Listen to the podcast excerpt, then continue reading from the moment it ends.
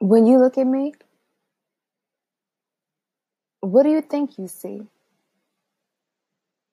When I look at all of you, would I have a clue? When you look in the mirror and see yourself, I'm not talking about that glow you had from the shea butter you use, or that emerging pimple rising on your cheek, or the beauty mark near your eyebrow, but really see yourself past the outside shell that people compliment and call beautiful, not that outer shell.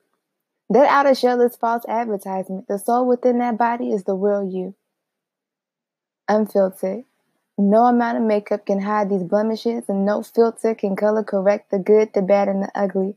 But if you can look in the mirror and look yourself in the eye and truly be happy with what you see, knowing that you are a work in progress and that your life has great meaning and purpose that Allah has already defined, then only then will your smile hold depth. And that the account that will make or break you in this life will not ever be your bank account, but your soul.